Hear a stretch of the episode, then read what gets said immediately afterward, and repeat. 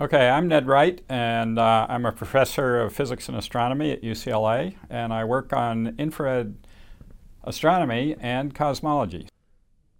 Well, the most important uh, information that we get from the cosmic microwave background come from, you know, at the lowest level, its existence.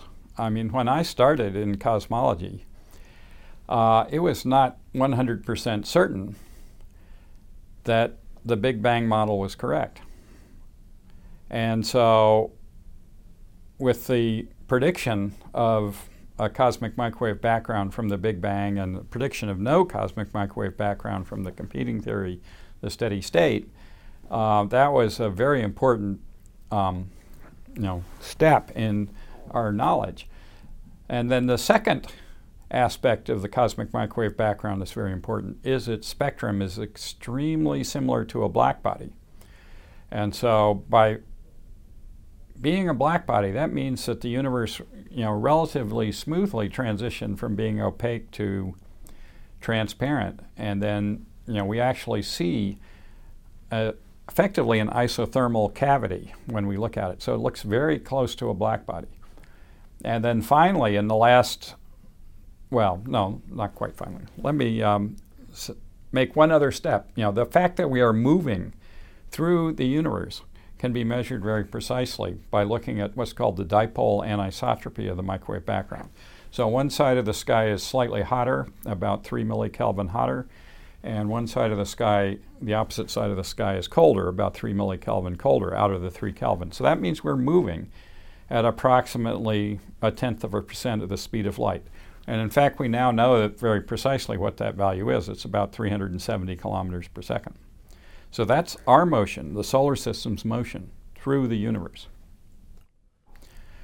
And then the final piece of information uh, that we're getting from the microwave background now, in fact, the Planck satellite uh, just gave us more information along these lines, is the measurement of the statistical pattern of the very small um, what we call anisotropies, or little bumps and valleys in the temperature.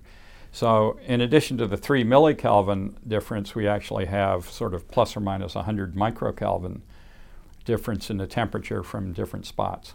And so, when you look at, the, um, at these spots and look at their detailed pattern, you can actually see a very prominent feature, which is that there's about a one half degree scale, preferred scale, and that's what's caused by the acoustic waves that were set up by the density perturbations early in the history of the universe and how far they could travel before the universe became transparent.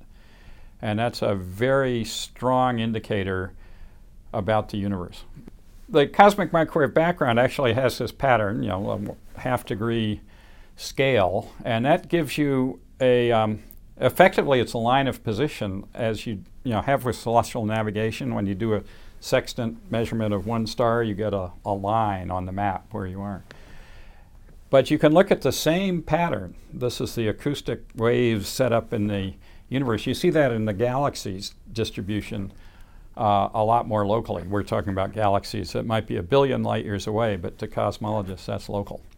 And these galaxies also show the same wave like pattern, and you can measure that angle um, at scale locally and compare it to what you see very early in history of the universe. And that gives you a crossing line of position.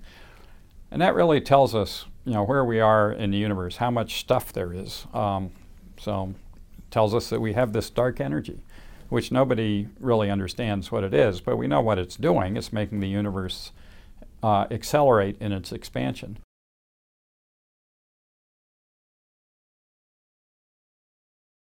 Thanks for watching. You can subscribe to these videos on YouTube or at universetoday.com slash video.